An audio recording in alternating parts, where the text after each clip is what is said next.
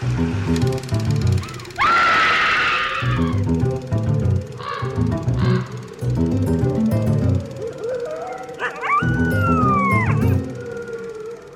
and welcome to Scream Scene, the horror movie podcast where we watch every horror movie ever made in chronological order and then we rank them from best to worst.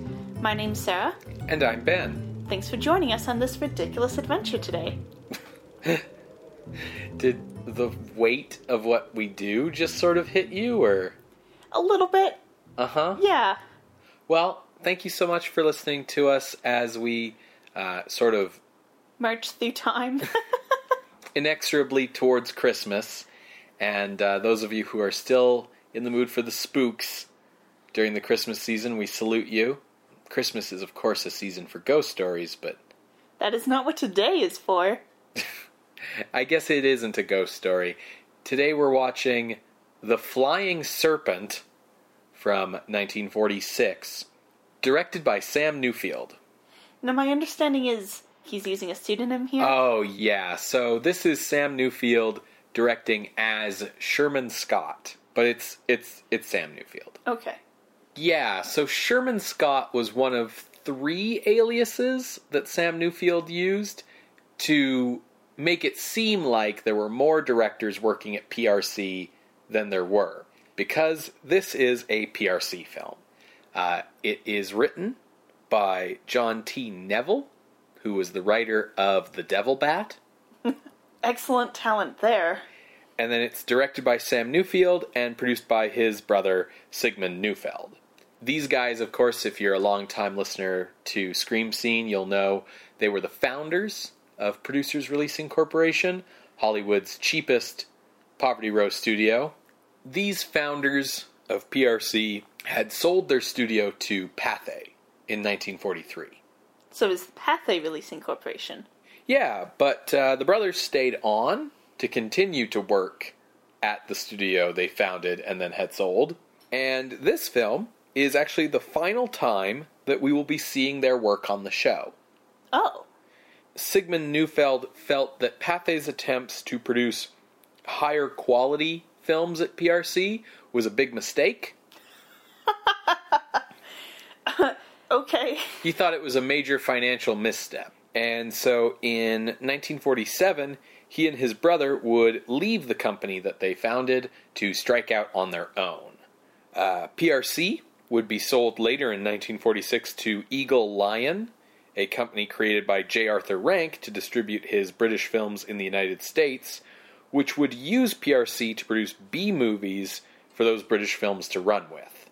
As for the Neufeld brothers, well, they would continue to make cheap program fillers until the late 1950s, with many of their later films being part of sort of like exploitation genres. Movies about women in prison and that sort of thing. But no more horror. That's right. So, yeah, this is our last film we're looking at from Sam Newfield, the most prolific American director of the sound era. Starring in The Flying Serpent is our boy George Zucco, who we last saw in a small role in House of Frankenstein. The Flying Serpent was the only movie that he made in 1946. Um, I he mean, was, he's getting older. It might be good for him to be slowing down. he was 60 years old when Yeah. he made this film. Yeah, his career was kind of winding down by this point. Now, the flying serpent of the title is no ordinary flying snake. Are flying snakes ordinary, Ben? Well, you know, like you're. You see them walking down. Oh, sorry. You're walking down the street. They're flying down the street. That's right. Uh, this flying serpent is uh, a god. Mm-hmm. Uh, at least is supposed to be. I don't know what it'll be like in this movie, but maybe you can enlighten us a little bit about what sort of the mythos is supposed to be around this uh, deity. Sure. Uh, the deity in question here is Quetzalcoatl, a Mesoamerican god whose name literally means feathered serpent. Okay. The iconography of a feathered serpent is very common across the like Mesoamerican cultures with different titles, different names.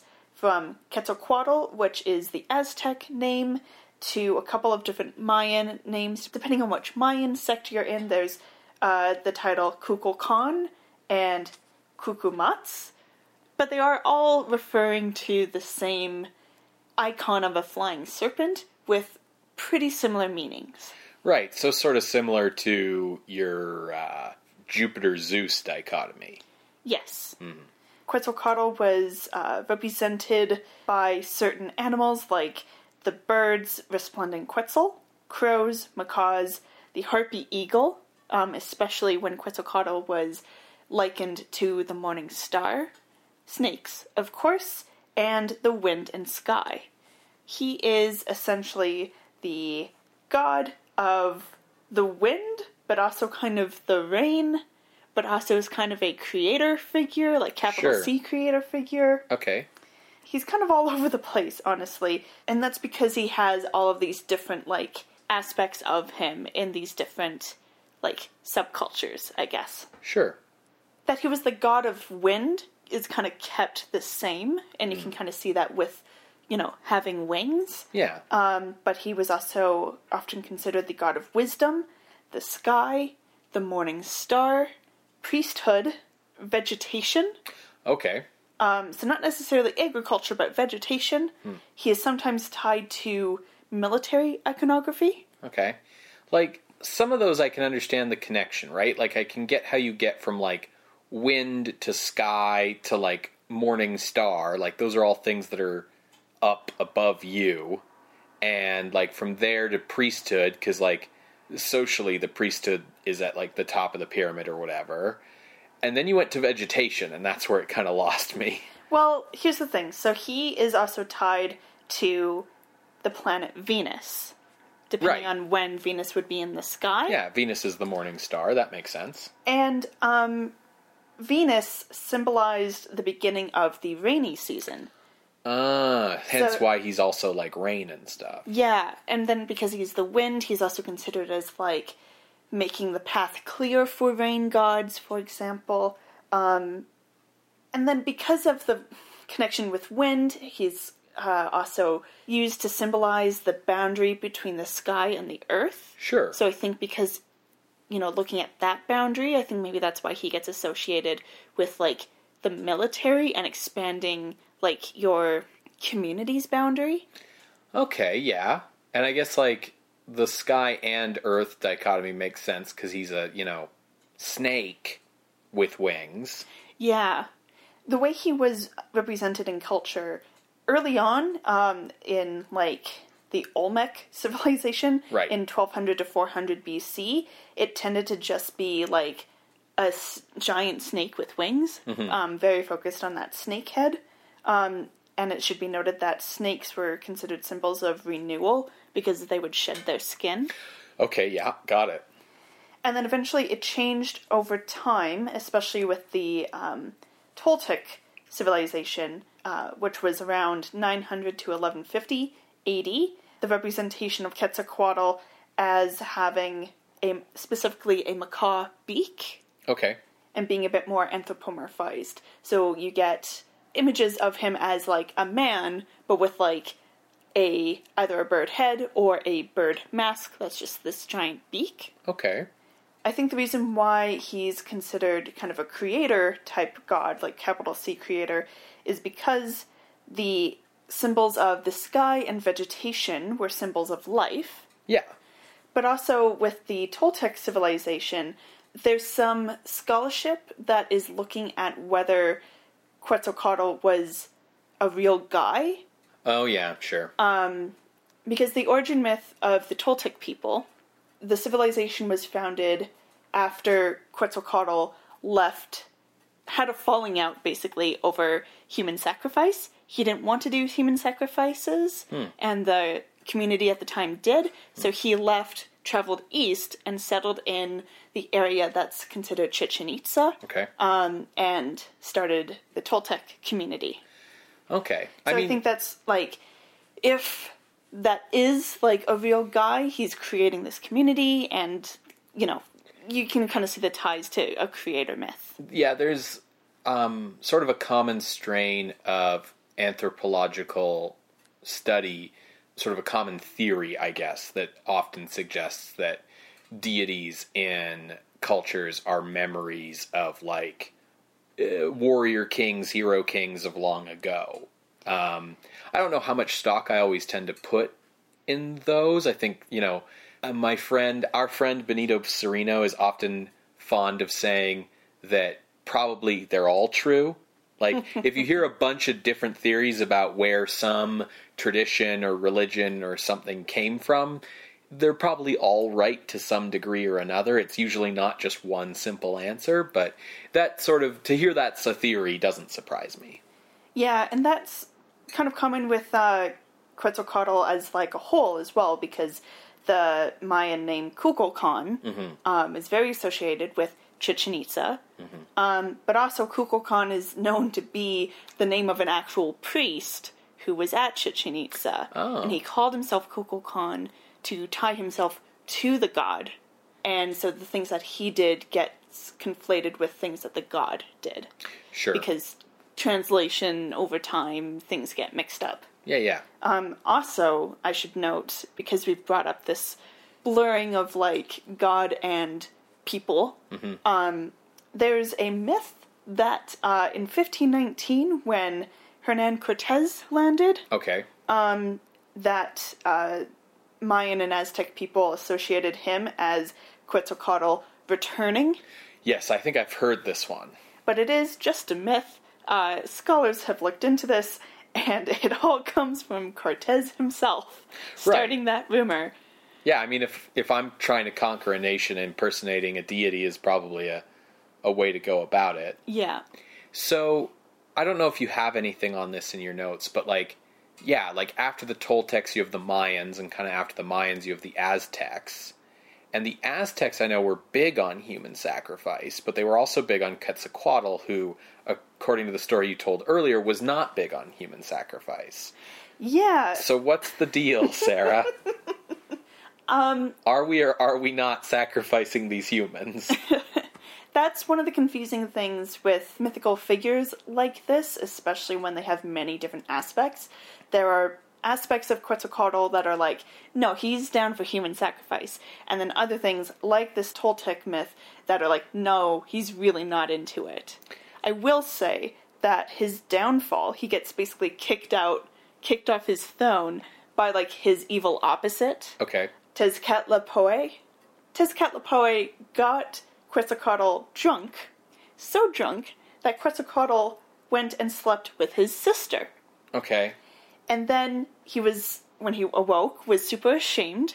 So, um, there's two versions. One, from his shame, he dresses himself in uh, turquoise armor, goes into a coffin, and is uh, and gets set on fire. He self-immolates. Mm-hmm. Um, the other myth to this is that he sails eastward on a raft made of snakes.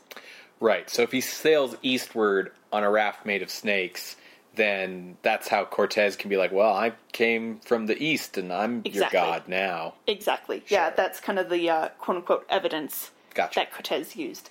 But um, since he has this downfall, um, this could be why the Aztecs and other cultures into human sacrifice reconcile using Quetzalcoatl as a figure, a creator figure, um, and using that kind of iconography while also continuing to do human sacrifice. Right. Uh, so yeah, it will be very interesting, especially because like Quetzalcoatl is like I feel like in cultures where there are multiple gods, they all have multiple aspects, so no one's like pure good or pure bad. Mm-hmm. But Quetzalcoatl is definitely on the Paragon side of the spectrum. Okay, sure. So it's interesting that he's brought up in this film, The Flying Serpent, to presumably be a bad monster. Yeah, I mean. I have no idea what to expect from this movie. I tried to find out why a movie in 1946 would be evoking Quetzalcoatl. Um, couldn't find anything about it, but it did lead me down a path of asking, like, why is Quetzalcoatl the Aztec deity I've heard of? Mm-hmm. You know, like if if you think about it, like outside of D and D. Sure, but I mean, like, well, yeah, there's a lot of Aztec deities that I know now. Outside of, you know, if you study this stuff or it's your heritage or you're a real nerd or whatever, I feel like mainstream culture, like if there's a Aztec deity you've heard of, it's Quetzalcoatl, and you kind of, if there's an image in your mind of like what a, you know, Mesoamerican deity looks like, it's the snake with the wings.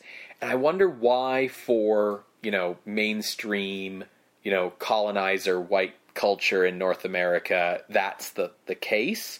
Because, you know, if you're asking the question of why are they using him as a monster in this movie, like my, my gut guess is he's the only one they knew about Sure. like it was Well, I think that there's something to do about the fact that these cultures are in modern day Mexico. yeah.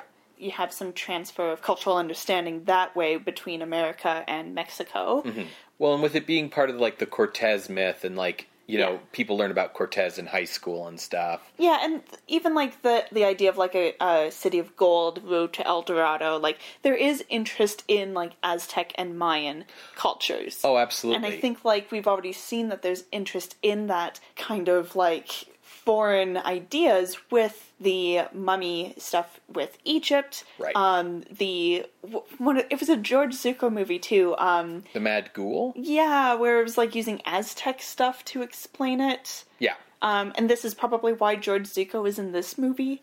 Yeah, I think if if you know, if I had to come up with a pat answer to my own question, I guess it would be like, you know, with these pantheistic religions, uh, you know, whether it's Egyptian or Greek or Roman or Aztec or what have you, um, you know, you kind of look around. It's like, well, you know, they got a god of war, they got a god of the sun, they got this, they got that, and the image of a big snake with wings is like not one that comes up in these other cultures. Like the closest thing is like dragons, which are also usually just big monsters, not gods. So it's a unique enough image that it sticks in your mind, I think. and probably the reason why like an average american especially like in code era hollywood would be like ah flying serpent evil uh, Yeah. is because of the whole like christian thing Yeah, snakes are in like European cultures, snakes are evil. Yeah. So it, it that all kind of tracks. yeah Well, that's really, I guess, all our context setting for today.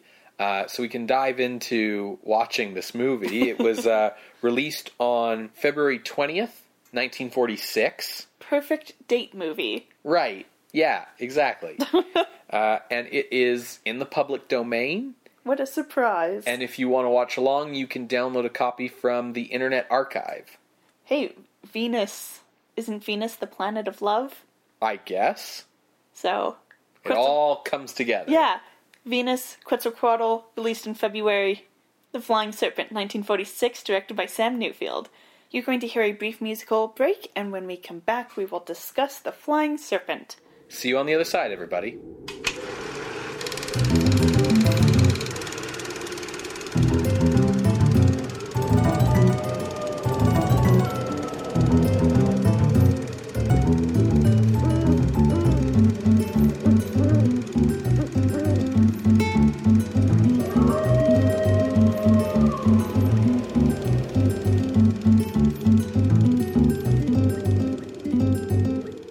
Everyone, to Scream Scene.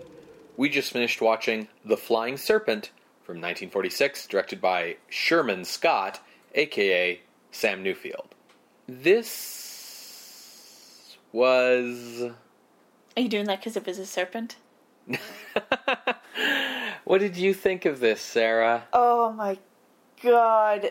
There's nothing about this movie to keep my interest. There's nothing charming about it. There's nothing ridiculous enough about it to make you go like, "Oh, I'll keep watching because it's silly." It it was just repetitive and Literally, boring. literally repetitive. Literally repetitive. We see the same shot of a car driving up, I think several times. Yeah. And it's supposed to be different people in different cars, and it's the same car. Um, it, ugh. I will say that the design of Quetzalcoatl uh, was interesting. Yeah, I wouldn't say good, but No, uh, not good. interesting. But, like, I think that they had some neat ideas. They at one point it's like breathing smoke because why I don't know, but the idea of it being sort of a dragon thing is in there. Um, so like I, it's kind of neat, and the way that they have it coming flying at people, the wire and flying method is done better than in the devil bat, Right. but It's the same kind of shtick, though. yes, and there's a charm to devil bat that this does not have at all. So the thing about this movie is like, it's not really bad enough to like hit your Ed Wood kind of levels where you can watch it for that, but like, it's also just so dumb that Yeah. it doesn't. It's hard to watch. Yeah. This is a perfect Mystery Science Theater 3000 kind of movie because like you could talk through this whole thing and it does not matter. Yeah. So How about you tell us what it's about? And Yeah. I promise not to talk over you through it. Sure.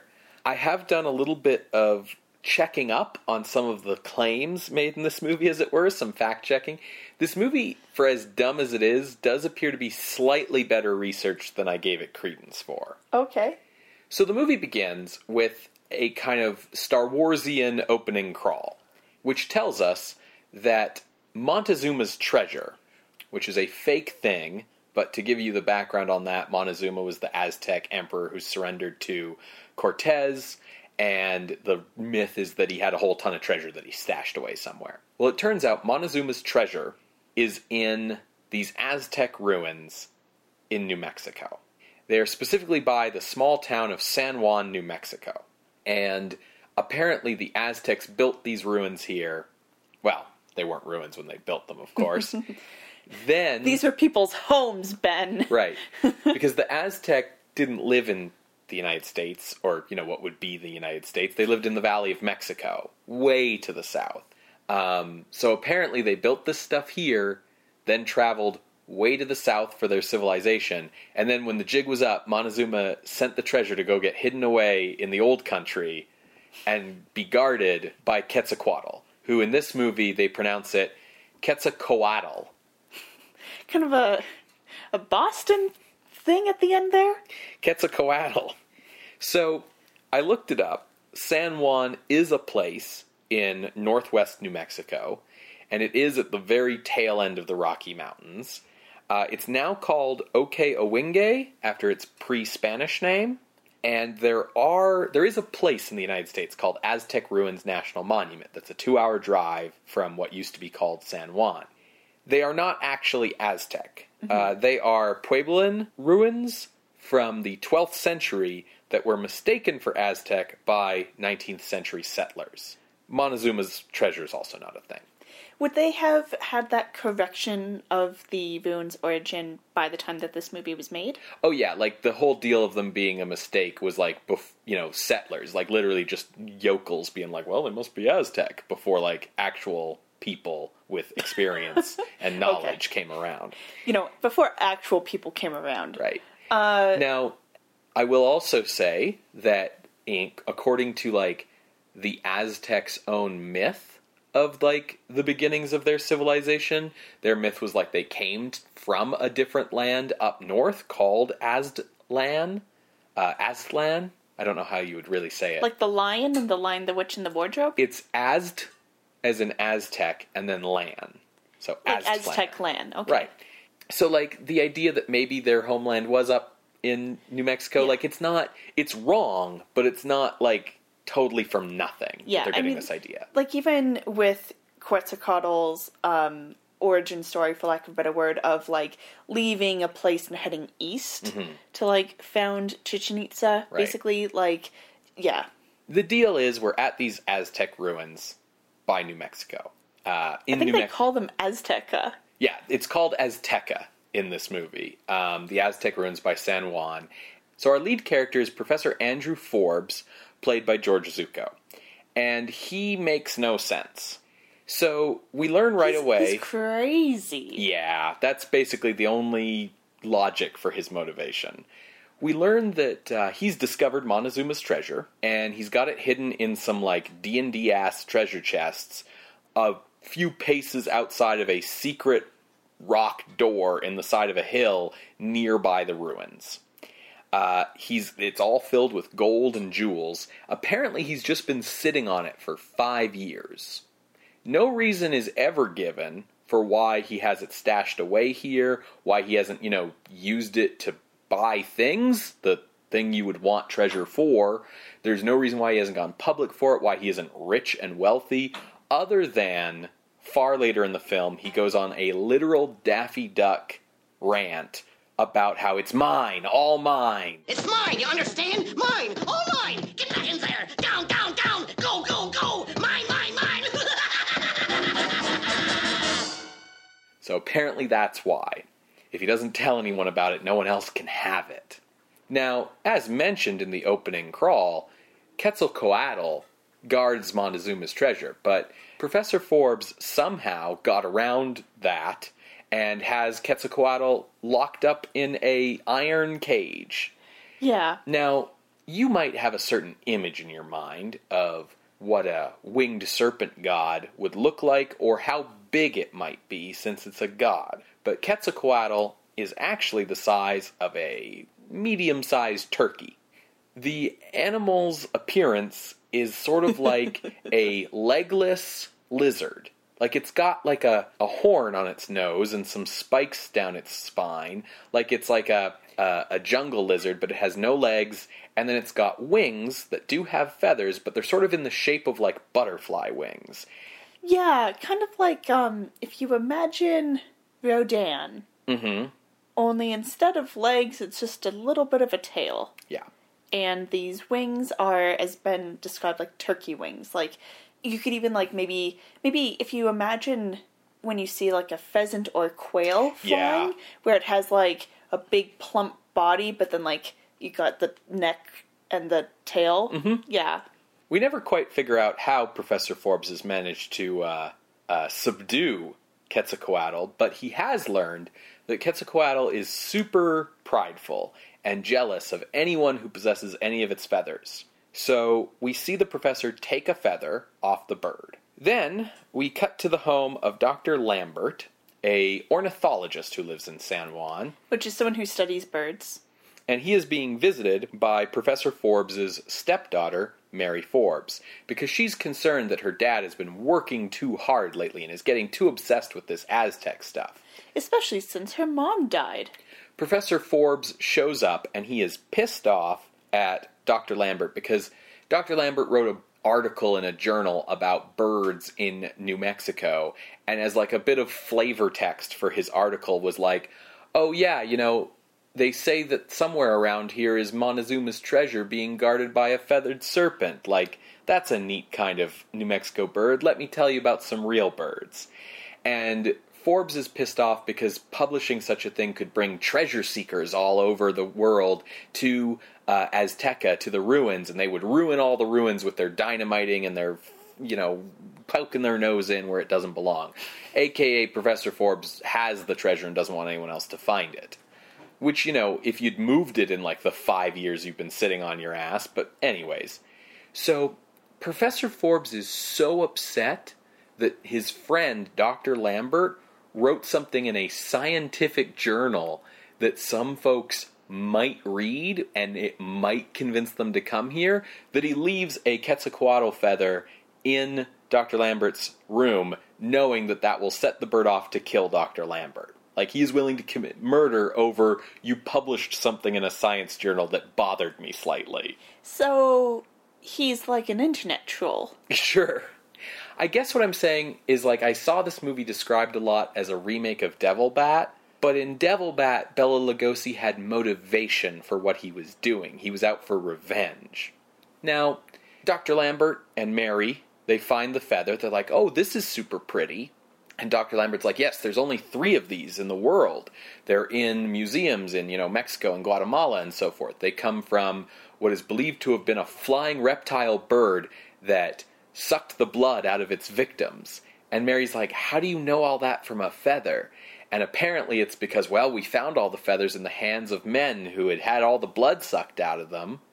And at He does add, I'm sorry to bring this up, knowing how your mother died. And it's like, what? yeah. and also like, okay, how do you make the jump there to like it was a lizard bird. And, you know, so you would think the logical reason you would make that jump is you'd go, oh, well, the Mesoamericans had this myth. Maybe this was the inspiration for the myth. But Lambert just now is like, wait, could this have been the inspiration for the myth? Anyways, so Lambert decides to go out to Azteca to go see the superintendent at the ruins to ask him like, "Hey, did you did you leave this weird feather at my place knowing that I'd be into it?" And as he's outside, well, he drives to the ruins in his beige car. Uh, The same car that we see George Zucco drive to the ruins in many a time. In fact, it's the same car everyone drives to the ruins. It just so happens everyone in this movie has the same car, so that when they drive to the ruins, we can use the same establishing shot over and over again. yes. Zucco, Also, presumably, it's two hours away. so people are using up a lot of gas. Zucco goes to his Quetzalcoatl cage and lets the bird out through the opening in the ceiling, and the bird goes out and kills Dr. Lambert. Well, the mysterious death of Dr. Lambert, what with there being no footprints because the bird can fly, and what with his jugular vein being opened and all the blood sucked out of him, and all of this sort of nonsense, uh, has people really confused. Like it's a real humdinger.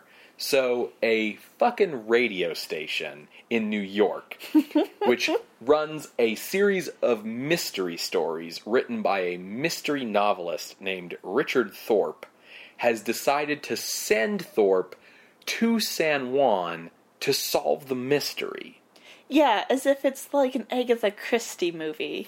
And like, if sending a dude who writes pulp mystery shit for a radio station to a place to get involved in a real investigation sounds like a bad idea, apparently the owner of the radio station whose idea this was also thinks it's a bad idea and is constantly complaining about it. As Richard Thorpe goes to San Juan and starts doing his broadcasts from the scene, the movie now gains like a set of um, hecklers in fiction because we keep cutting back to the radio station and seeing the employees listen to the broadcasts and hear the fucking J. Jonah Jameson ass radio station owner be like, This is shitty and terrible. Do something else, whatever. And it's like, I don't need. Anyways. Thorpe goes to San Juan and conducts an investigation with the begrudging assistance of the local sheriff. And this investigation enables the movie to spend 10 minutes recapping what happened in the first 10 minutes of the movie. Important for a Poverty Row picture. Oh, yeah. And there's a reason why we keep seeing people drive up to that ruin every time. Now, the sheriff is unhappy about it, but not for long.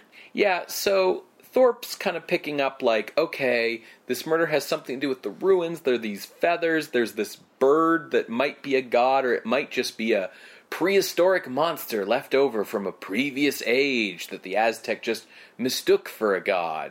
Uh, and You know, like a dinosaur. Right. And you know, it is kind of funny that like this movie's explanation for Quetzalcoatl is that it was some kind of reptile with feathers from the dinosaur times. Yeah. Because it's a movie from the 40s, they didn't know dinosaurs had feathers yet.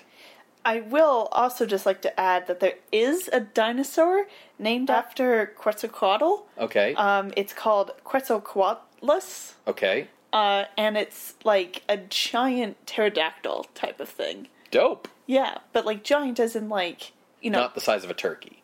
yeah, Like the size of like what? Like a Buick?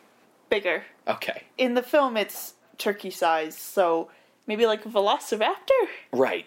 So, I will give this movie another bit of credit at this point, which is as Thorpe is building his case, he calls in, you know, some experts on Aztec stuff, and it is mentioned that Quetzalcoatl like was not like a violent blood sacrifice god. Like that was a different Aztec god. Quetzalcoatl was not into sacrifice, but he could kill to protect what he valued. And uh, you know, since he's protecting Montezuma's treasure slash his feathers, I guess that's the explanation we get. Thorpe keeps going out to like the patch of land by the ruins with different sets of people. Uh, Forbes brings him out there one time, and of course, because Thorpe's trying to like solve the mystery, Forbes tries to get Thorpe killed with a feather. But you know, How fast can you switch between their names? They're very similar, aren't they? yeah. But because Thorpe gives that feather to the sheriff, while he goes and gets uh, the superintendent who can confirm that this is indeed a Quetzalcoatl feather, uh, Quetzalcoatl kills the sheriff. And this is kind of what keeps happening is, you know, Forbes really wants Thorpe dead, but uh, he's willing to also kill anyone who's like helping uh, Thorpe. Now, no points to you if you've guessed that Thorpe and Mary are uh, starting to get close together, and Forbes doesn't like that one bit at all either. He tells Mary, like, stay away from the radio station when Thorpe makes his broadcast, because of course he has given Thorpe another feather uh, since the first one got the sheriff killed. And this time, Thorpe gives that feather to like a renowned ornithologist, presumably the second most renowned ornithologist in the area after Lambert was killed, to examine. And that ends up in that ornithologist getting killed by the uh, Quetzalcoatl.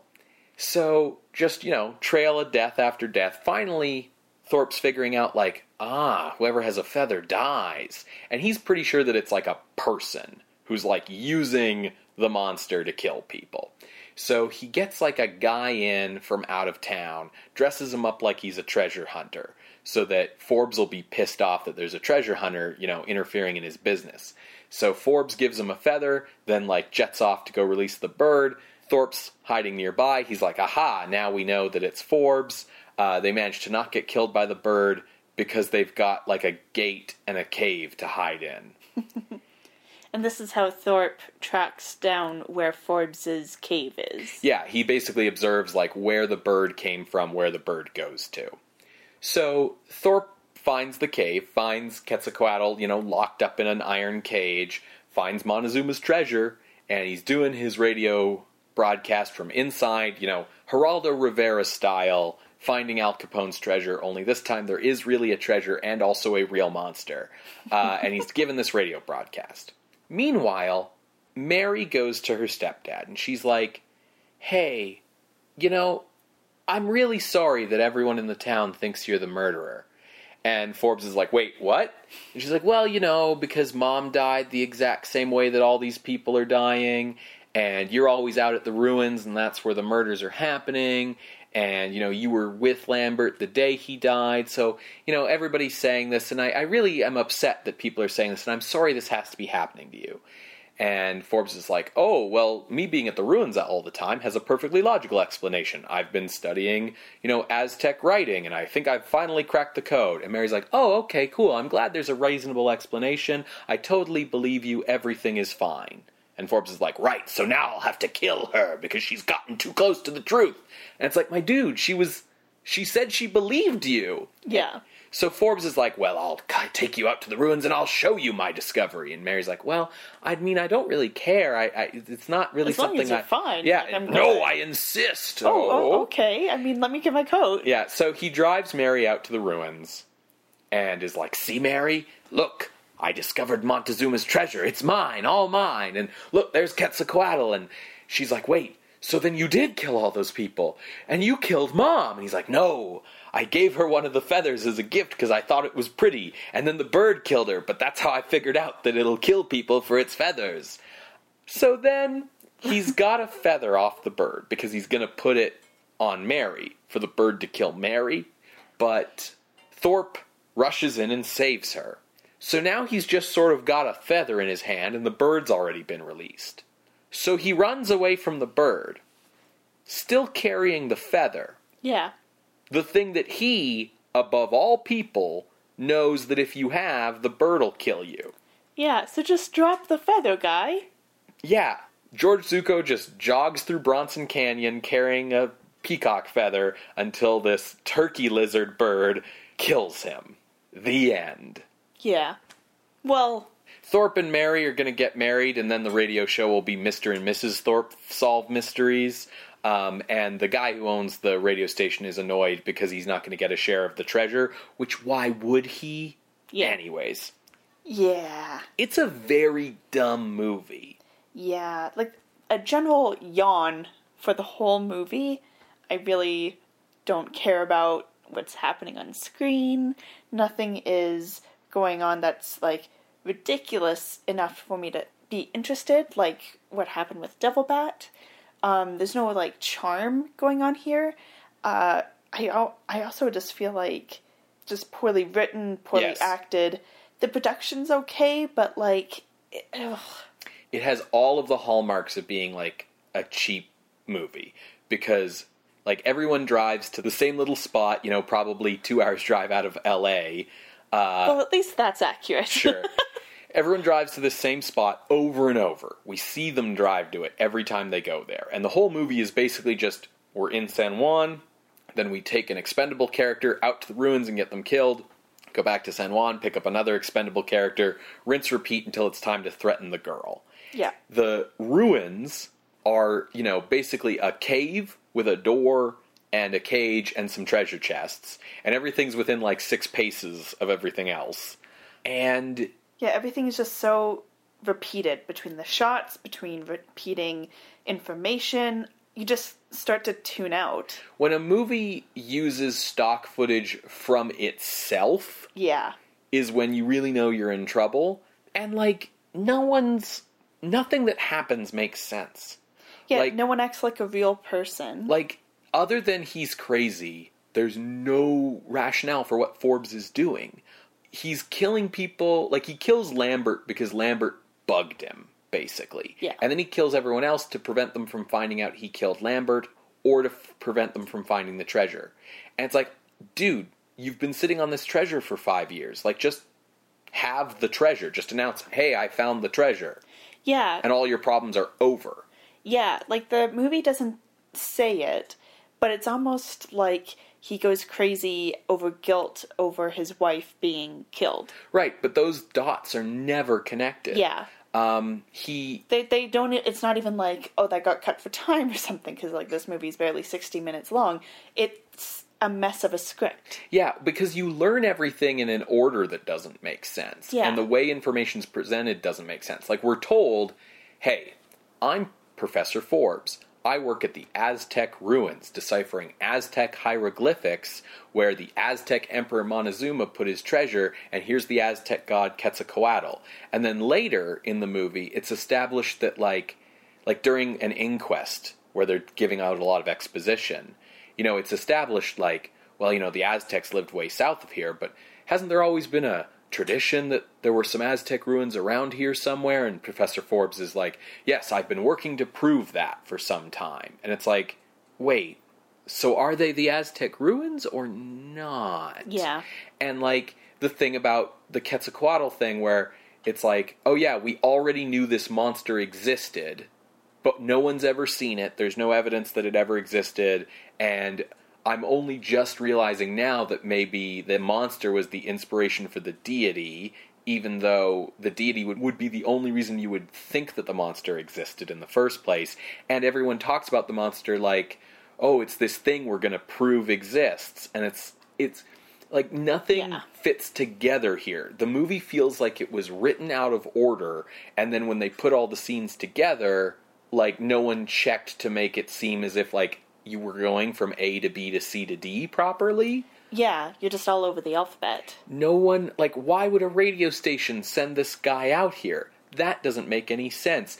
And then he's finding the monster and he's on the radio talking about like, "Oh yeah, I found this monster and all this kind of stuff."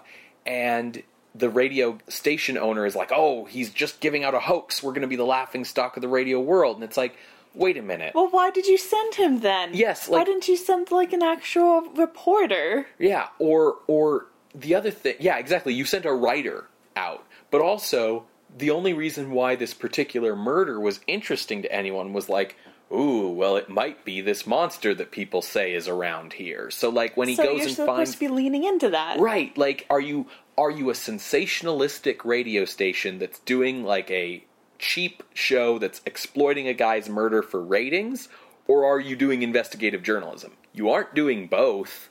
Yeah, like I said in um, the plot summary, like the prop for Quetzalcoatl is kind of neat. Like the way that um, it has kind of a rattlesnake sound with it, because rattlesnakes kept coming up in my research. Um, the way that it has kind of like an open mouth uh, when you do see its mouth. Um, the way it's like putting out smoke, even though that doesn't make sense with anything. Like they clearly like tried with it. But on the other hand, like even though they tried, they're also pretty aware, I think, that it didn't turn out looking good. Yeah. Because they do the best they can to like keep it in shadow or have it pass by the camera so fast that you don't notice the details or just keep it very far in the distance. Like they do the best they can for you to not get a good look at this thing. Yeah. Because it was like it's like two different animals taxidermied together and like thrown at people from off camera. Like it's Yeah. It's um probably a better made prop than the devil bat, but honestly, the charm of the devil bat is how terrible it is. Sure. And Well, how terrible that prop is. and the thing about the like there would be more charm to this movie if I could like if I could see clearly what the darn thing looked like and then be able to laugh at how goofy it looked like, I would be charmed. yeah. But because the movie was like, "Oh, this looks goofy, let's hide how goofy it looks," which is a good responsible filmmaking decision, it means that like it's just kind of like, "Yeah, this looks like nothing." I don't know if I have anything else to say about this one. I don't. Um so let's move on to ranking. I don't think this movie's horror. Okay. I have a range Okay. because I think like I think it's definitely worth the conversation okay. if it's horror or not, but I chose a range because it's definitely a very bad horror. Mhm. Like it's not like when we get into these really bad horror movies, It's- sometimes it's like, well, is this horror because like it's it didn't really spook me. Like, why would this be considered horror? You have to judge them. bad. You have to judge them by intention, right? Because like a horror movie that fails to scare you is still a horror movie. Yeah. So A um, comedy movie that doesn't make you laugh doesn't suddenly become a drama. Um, okay, so how about you give your points as to why it is not horror, and then I can give some points as to why it's horror just bad. Okay. So, I think this movie is definitely a monster movie, for sure. But I don't think it's a horror movie because, like, it never feels like the movie's trying to frighten us with the monster. There's no mystery, there's no tension, there's no suspense. We know exactly what's happening every step of the way all the time. We know from the very beginning everything that's going on. Um, there's no real, like, violence to the monster. It it just kind of hits you in the neck and then flies away. And the structure to me with this mystery writer going in for this radio station and like solving the murder and falling in love with the girl and then rescuing the girl from the bad guy at the end. Like Mary's not even really under threat long enough for like it to be something where she's like, you know, a scream queen. Like she's she's just kind of the girl at the end and she gets threatened for like 30 seconds or less before the bird turns on uh, Forbes for no reason. So well, he has a reason. it's just a dumb reason. He has a reason to turn on Forbes. No, yeah, it's just saying that Forbes can drop the damn feather. um, it's like when you see in a cartoon someone running down a hill with like a big snowball getting bigger and bigger behind them, and it's like, just step to the left and let it roll by you. Anyways, so to me, this movie has, you know, it's definitely a monster movie, but it feels more like it's in kind of an adventure film kind of genre because we've got these ruins and this hidden treasure that we're trying to find and this kind of thing. Like I think it's it's closer in feel to like a movie serial, like a pulp serial, an Indiana Jones kind of thing, or like a King Kong kind of thing with like the hidden civilization stuff it just doesn't feel like it's trying to be scary. Like the movie doesn't have a single scene set at night, even. Um, But that would cost money, Ben. sure. Um, so it just, yeah, to me, it didn't feel like the movie was trying to scare anyone or even shock anyone. It just felt more like, you know, we've got the bad guy, we've got the good guy, and we've got the bad guy's monster. That's kind of it. Okay. Yeah, I agree. Obviously, this is a monster movie. Um, what is kind of. Uh, I mean, I, I was pretty disappointed in the premise of this movie, movie before we even started watching it, of the idea of an Aztec god being used as a pawn to kill someone, like, by someone else. Like, it's not like it has its own agency, so um, it's not a good monster movie. Yeah, it, it's it's a huge letdown when you're told like the monster in a movie is going to be Quetzalcoatl, the uh, Aztec god of the wind and the sky, and it turns out it's just like a flying lizard turkey. Like it's it's a really pathetic monster. Yeah. I also agree with the obviously the pulp feel, but also the adventure feel. Zucco always seems to be put into the movies that are like a mix of that. It starts with the mummy's hand Right. um, and kind of continues now.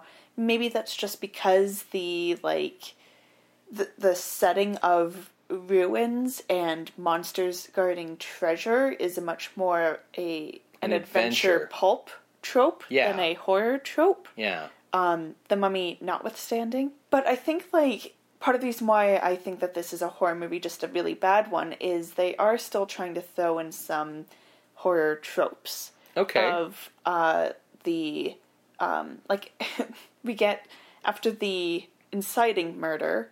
We get a few newspapers twirling at us, and a few of them describe it as a vampire attack. Yeah, they do because of the drain to blood thing. They do bring up vampires like once or twice in the movie. Yeah, and um, the fact that they don't know what the monster is. I think the part of the reason why it's a bad horror movie and a bad movie in general really is that we see how it's being released and Yeah, like all of that. The movie's from the villain's point of view. Yeah.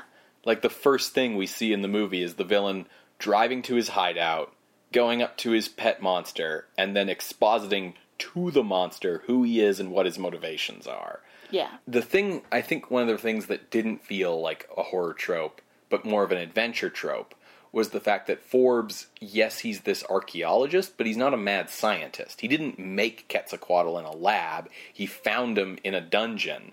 Yeah. I think um, the other thing to keep in mind is the other scientists that we meet, the bird scientists Yeah. ornithologists, um, they, when they remark upon the feather, they go, oh, wow, this is really rare.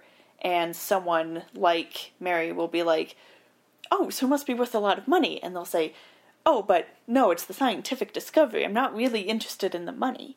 Whereas if you compare that with Forbes, who does try to say that, like, I'm not interested in the money, he clearly is. He's clearly like, He's sitting on a treasure. yeah, he's almost like a dragon himself. This is my hoard. Yeah. Um, If you want to think about how this movie portrays scientists, and obviously Forbes as a deranged version of that, um, kind of stepping away from science as well, focusing on money is mine, not just science for science's sake. Like, I think that's another point in your favor. Yeah, of it be- being like adventure, or at Exactly. least not horror. Yeah, because science isn't depicted as the bad guy here. Like no, the the regular ass scientists are just eggheads, and like Forbes being Is that a joke because they study birds? maybe, and you know Forbes isn't evil because of science.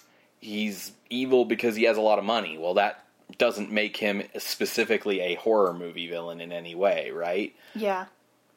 Okay, so like the range that I had been looking in Okay. um, was was pretty low, and honestly, what was helping me figure out where I wanted to rank it was based on the quality of the storytelling um, and the ingenuity behind how they came up with some of these ideas. sure. So my range had been 102, The Mummy's Hand, which was quite an adventure movie, and then um, that's my ceiling because I figured George Zucco's performance is better in that than it- it is in this one, and then I went all the way down to another George Zucco flick, number 111, The Monster Maker, where he's a mad scientist creating werewolf soldiers to fight Nazis. Right. And I think, like, even in the case of The Mummy's Hand, where we described it as, like, one foot in horror, one foot in adventure, if we want to compare the way that that movie handled those tropes and balancing that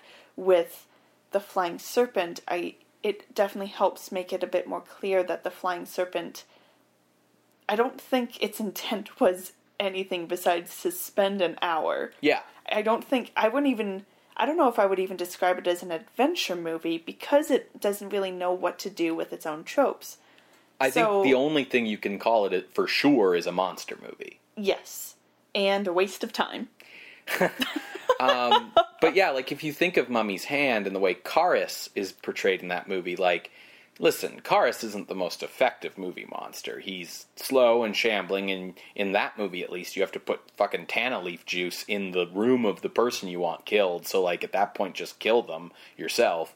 But, like, he is portrayed as something terrifying. You know, he comes in the night and he grabs you out of your bed and he takes you back to the tomb where you will be with him for all eternity. Like, there's still terror being employed here.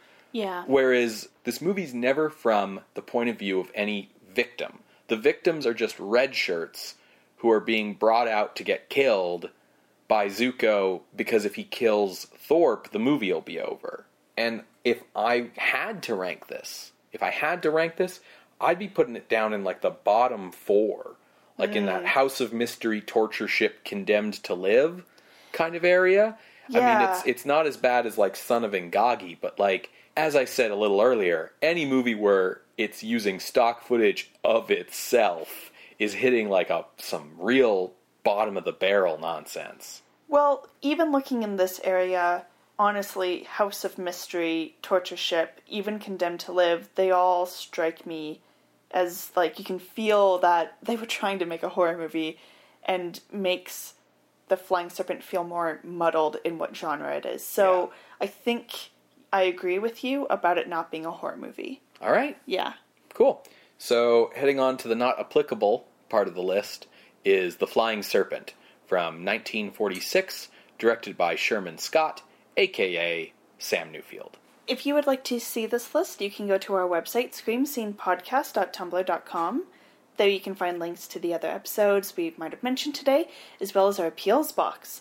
If you really feel like The Flying Serpent is actually horror, you can send us a note through our Ask box on Tumblr.